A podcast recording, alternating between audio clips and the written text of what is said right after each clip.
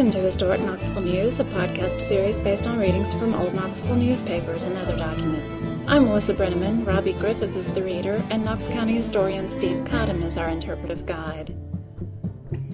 This episode tells of the transfer of Governor John Sevier's remains from a field in Alabama to a burial site in downtown Knoxville.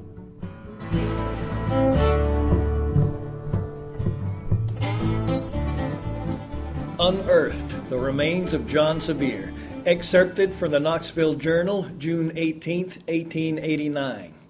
Montgomery, Alabama, June 17th. At 6 o'clock this morning, Governor Taylor and party of Tennessee, accompanied by Governor Seay. and members of his staff, went to the depot under the escort of a battalion of the 2nd Regiment of Alabama State Troops. They boarded the special train provided by the Western Railway of Alabama and the journey to Old Fort Decatur, near which point ex Governor Sevier was buried, was taken up. Governor Taylor was looking as fresh as possible and, in his good humored, offhand, open way, was captivating Alabamians as fast as he met them. There was one sentiment which seemed to be entertained unanimously, and that was that Tennesseans might give Alabamians a few pointers on progress and push, but they would have to sit by and take a lesson in hospitality. Forty miles landed the party at a road crossing two miles west of Cowles Station, the nearest station to Fort Decatur.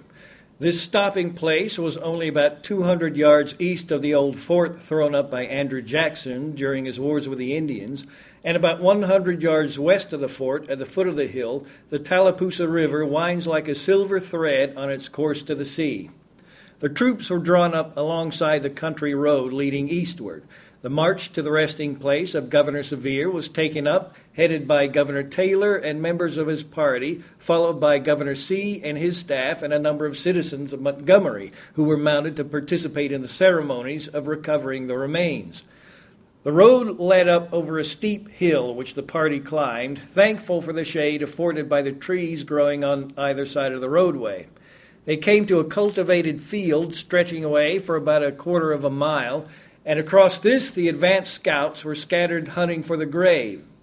The discovery was soon announced by shouting and waving of hats and handkerchiefs by the party of scouters on the crest of a little rise in the cotton field. This called for an advance of the governors, and the dusty walk through the cotton field was begun, with the sun pouring down rays hot enough for August. The party gathered about an enclosure eight feet square, sitting in the cotton field. The little plat was surrounded by an iron fence, which was apparently set up only temporarily. At the western end of this enclosure, there was firmly fixed in the ground a white headstone about two feet wide and two inches thick, standing two feet in height. This stone bore the inscription John Sevier, died September 24, 1815. In the southeastern corner of the enclosure, a sloe tree was growing, seeming to be one of the features marking the spot. The photographer was on hand, and before the arrivals of the two governors, had made negatives of the grave as it stood when found by the party. Another individual who was also early on deck was the relic hunter, and Tennesseans and Alabamians hastened to secure a twig or branch of the tree which stood by Sevier's grave. This tree contained a wasp's nest, which was discovered before the wasps were aroused from their noonday nap, and a Tennessean who had evidently been engaged with wasps before lighted a piece of newspaper and with the blaze drove them away from their home. One of the laborers climbed into the enclosure and cut down the little sloe tree, which stood a sentinel, watching at the foot of the hero's grave, and when the tree fell, relic hunters took possession of it. The work of disinterment was under the supervision of two undertakers, Mr. Newman of Knoxville on the part of Tennessee, and W. Campbell of this city, appointed by Governor Seay. The line of the graves marked out, and R.T. DeArmond of Knoxville broke the dirt. The labor of digging was commenced about 10 o'clock, and after going down a foot or two, the workmen, both of whom were practical grave diggers, said the formation was distinctly the form of the grave, and they pressed on, hoping they would soon be rewarded. For more than an hour they toiled. Governor Taylor sat on a pine stump at the foot of the grave, while Governor Seay rested on a seat near the head and watched interestedly the progress of the work. After the grave diggers had cleared out the grave to a depth of about two feet, the pick struck a hollow place, and the crust through which its point had gone began to cave in. Then came the work of close investigation. A hole was opened, showing an arch or round crest of earth formed over the vault or receptacle for the coffin. The soil thrown out from beneath this arch was submitted to Dr. Boyd of Governor Taylor's staff and Professor W.T. Lupton of the Agricultural and Mechanical College at Auburn, both of whom pronounced it mixed with disintegrated animal matter. The work of further uncovering the grave continued till the arch was entirely destroyed revealing beneath a vault dug in clay, almost flinty hard, and shaped exactly like the old style homemade coffin, small at the head, broad at the shoulders, and tapering toward the feet. The party about the grave closed in, watching with interest the proceedings, and the formation of the arch of solid earth over the pit where the coffin originally lay was the wonder of everyone who saw it. The handsome metallic case was brought to the side of the grave as soon as the hollow was found, and the dust found in the portion of the vault first opened was placed inside it. This was at the head, exactly under the headstone, and a sharp lookout was kept, as it was expected that the skull of the deceased would probably be discovered, but a close search failed to reveal it. There was some disappointment at this, and the party was loath to return with nothing more than a casket half filled with earth, which scientists pronounced decayed animal matter.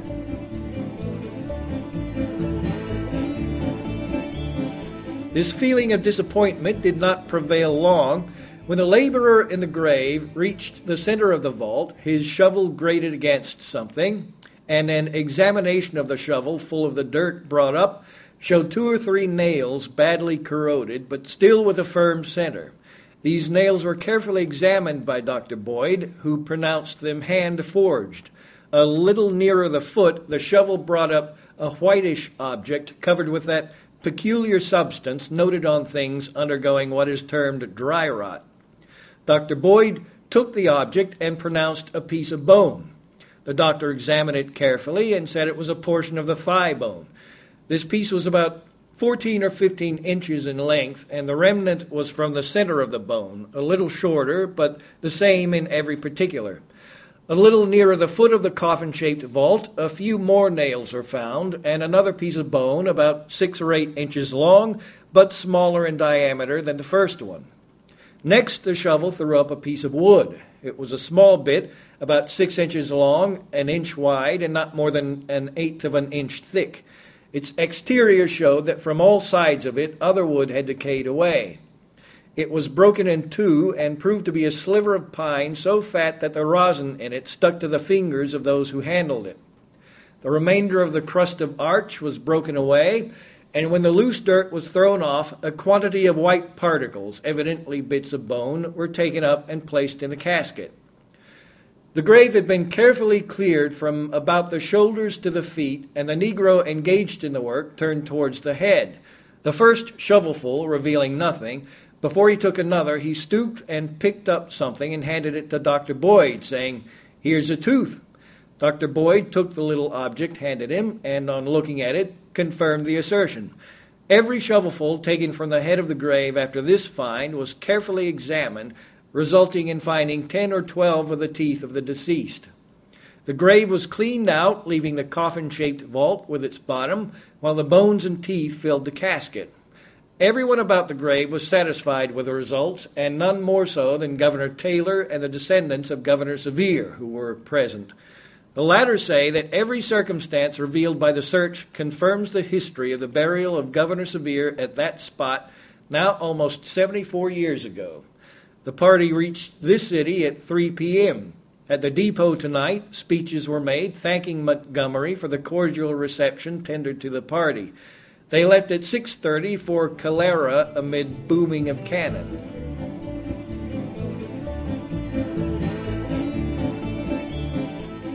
At last, Sevier's remains at rest. Excerpted from the Knoxville Journal, June 20th, 1889. All that is mortal of John Sevier lies beneath the sod in the courthouse square. How little or how much of the common clay, it matters not. Tennessee has at last discharged a duty incumbent upon her citizens for three quarters of a century. Knoxville has been greatly honored in being the final resting place of the first governor of Tennessee. The city was thronged with visitors from different parts of the state, as well it might have been. Descendants of Nolichucky Jack were here, military companies paraded the streets, bands discoursed sweet music suitable to the occasion, the sturdy yeomanry, all classes of citizens of East Tennessee and other parts of the great state, braved the storms and honored themselves in honoring the memory of John Sevier. It was Sevier Day. At 9:45 yesterday morning, a heavy train pulled out of the Union Depot at Chattanooga. Two cars were set apart for the committee appointed to disinter the remains of Sevier, the governor and his staff, and descendants of the Sevier family. These two cars were draped in black and white and the national colors. Another car contained detachments from the three military companies of Chattanooga, acting as a guard of honor. As the train swept along through Cleveland, Charleston, Athens, and other towns along the route, hundreds of people stood in silent reverence and, in many instances, with uncovered heads. The funeral drapery that hung limp and wet on the sides of the cars attracted the attention of the curious and made a sign to the knowing ones that the revered dust of John Sevier was speeding to its final resting place. The train was pulled into the Union Depot at 1:15. A large crowd was gathered in the vicinity. The members of the committees to receive the descendants of the illustrious and distinguished dead were present and carried out their part of the program with befitting dignity and exceeding great courtesy. The detachment of Chattanooga soldiers who had acted as guard of honor on the way up were relieved by a detachment of the Greenville Rifles, who were in turn relieved by detachments of other visiting military organizations. The casket was removed from the train, and the soldier boys stood guard in the waiting room until it was placed on the catafalque nearly two hours later. Thousands of people, estimated by some at 30,000, thronged the streets. Thousands of flags fluttered in the cooling breezes, though considerably drabbled by the terrific rainstorm. Every train poured its hundreds into the city. The special train from Chattanooga brought in hundreds from below.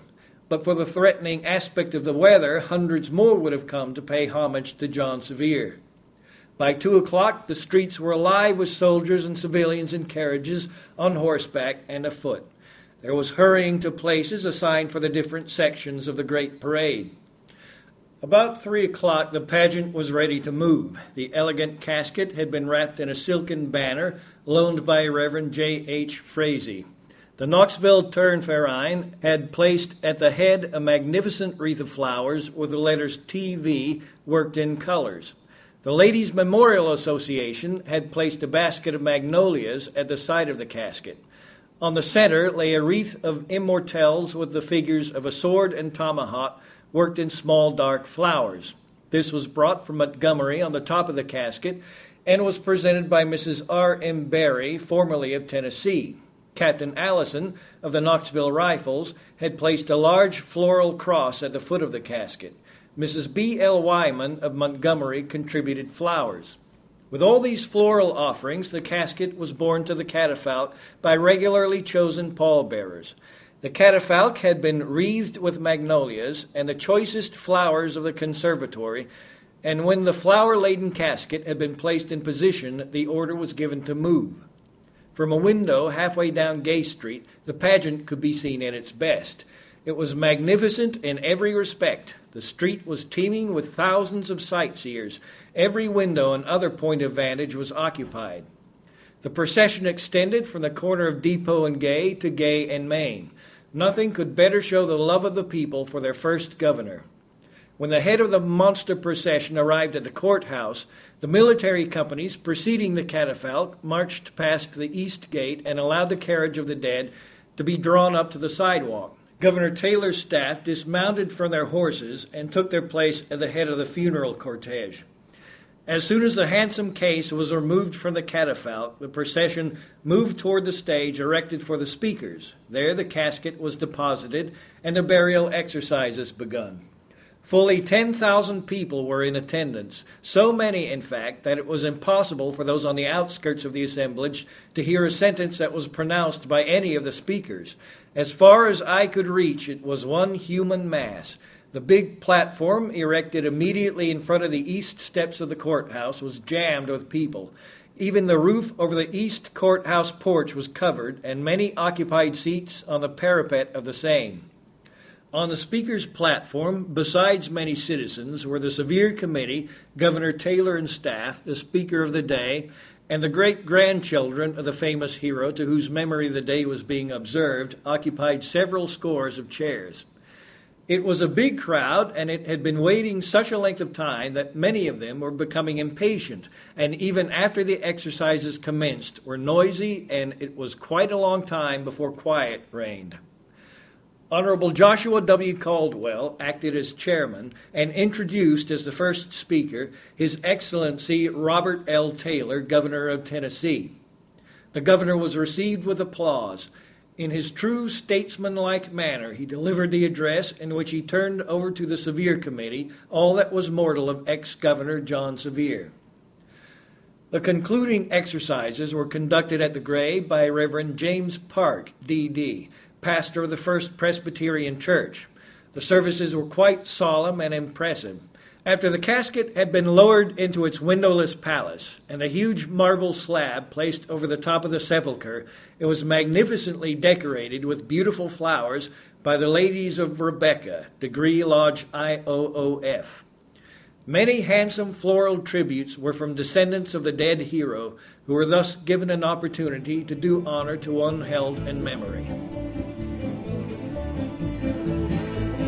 Knox County historian Steve Cotham will give us some background on this article.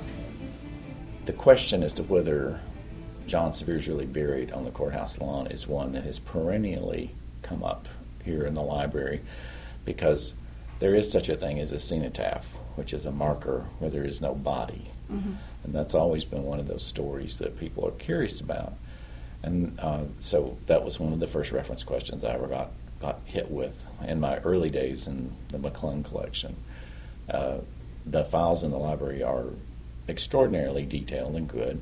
Yes, indeed, his body was returned from Alabama, where he had died back in the 18 teens, to Knoxville at the end of the 1880s.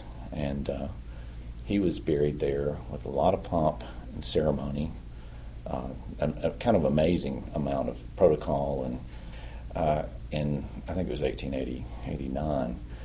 His um, second wife, Bonnie Kate Sevier, was uh, then there were there were DAR groups advocated moving her body to join him. She was also buried in Alabama. She moved with her children down to Russellville, Alabama.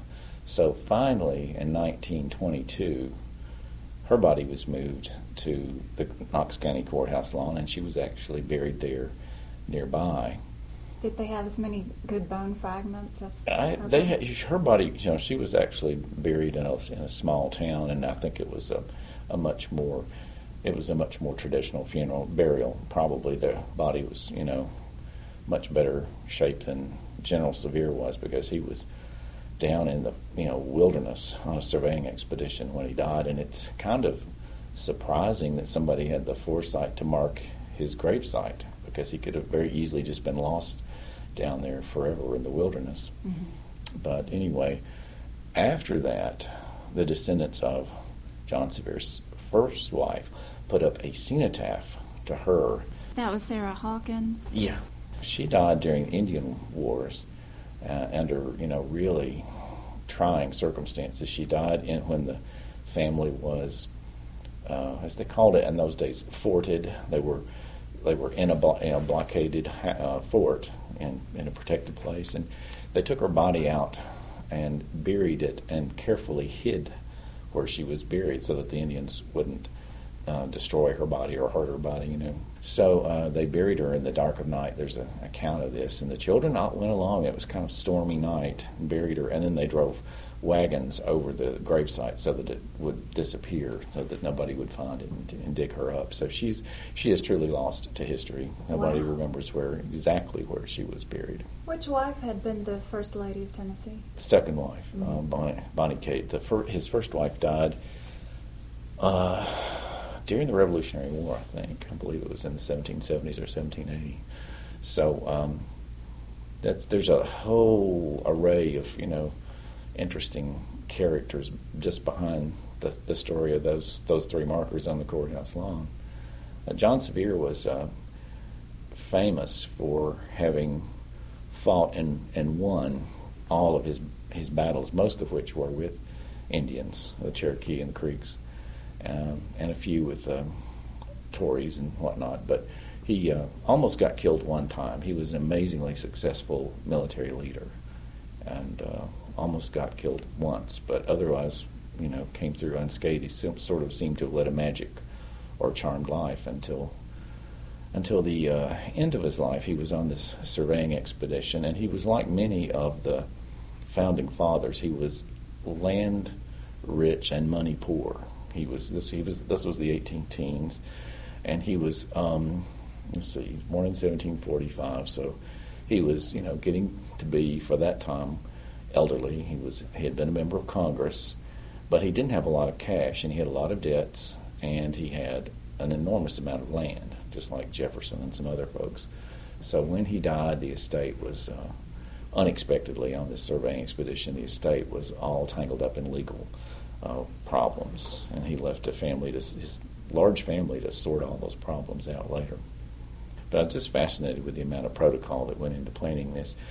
Uh, the probably the main person that, that constantly pushed to bring his body back to Knoxville throughout his lifetime was the historian Dr. J.G.M. Ramsey.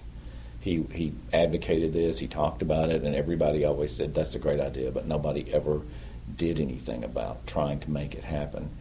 And finally, I guess probably because, you know, I'm thinking here, that you had your centennials, uh, the United States centennial in the 1870s and the Tennessee centennial coming up in, in the 1890s, that it seemed like a really fit time to pursue this. And the governor, Robert Love Taylor, who was a kind of a romantic, uh, historical minded person, got bitten with the idea of agreeing to help make this happen. And then the local people started raising money to make a proper monument on the courthouse lawn, which of course was going to be East Tennessee marble in the, the form of a big obelisk. So they arranged this incredibly, this incredible pageantry of a trip down, you know, the governor of Tennessee going down into Alabama, meeting the governor of Alabama, and then going to the gravesite and bringing the body back. And it was a, it was a huge public event. Mm-hmm. It, it was really kind of surprising how much attention people were paying to it to me. And mm. the bands playing and mm. all the, the flags waving, lot, lots of music, lots of you know, dr- uh, little snare drums going, and, uh, and of uh, course hours of speeches. Oh, hours of speeches. That was the thing in the 19th century. Endless. I mean, it was nothing for um, a speech to go on for an hour, hour and a half, two hours, and I'm sure there were some very long speeches at the interment ceremony because it was a huge, big event. The governor of Alabama didn't come, but uh, Governor Taylor did, so I'm sure there were you know, lots of dignitaries, and everybody had to be recognized, and um, it was it was a big deal, and it did bring his ashes back from the the farther reaches of of Alabama back to Knoxville, which I think is very appropriate. His descendants had really scattered, so the family had moved on. The second wife, Bonnie Kate Sevier, died in in Russellville, Alabama, with one son, and the family just kept moving west, which was is not surprising considering you know the the, uh, the frontier, uh, the itchy feet frontier kind of roots that the family had. They they, they kept moving into the deep south and then into the west. Mm-hmm. I've been very impressed with the fact that the newspaper would run full text of the mm-hmm. speeches that uh, were made, and we've run into this in several of the podcasts mm-hmm. that we've done, and mm-hmm. and we've had Robbie read some of those speeches for mm-hmm. previous episodes. I actually left the speech out this time. Mm-hmm. The speeches are kind of florid. Oh, they are heavy, very heavy. but it was oratory was something that was enormously admi- admired at the time and I've, I've been surprised how many times you get the texts of speeches more than you do details of what went on at the event. Right. It's uh, it's interesting that people were that interested in reading speeches mm-hmm. at, at, the time. Mm-hmm. I always think of the, you know the Gettysburg Address and you know Edward Everett went on and on and on and on and on, and then Abraham Lincoln stood up and talked for you know a minute or whatever, and nobody cares what the big name orator of the day said, but everybody knows the Gettysburg Address. Yeah.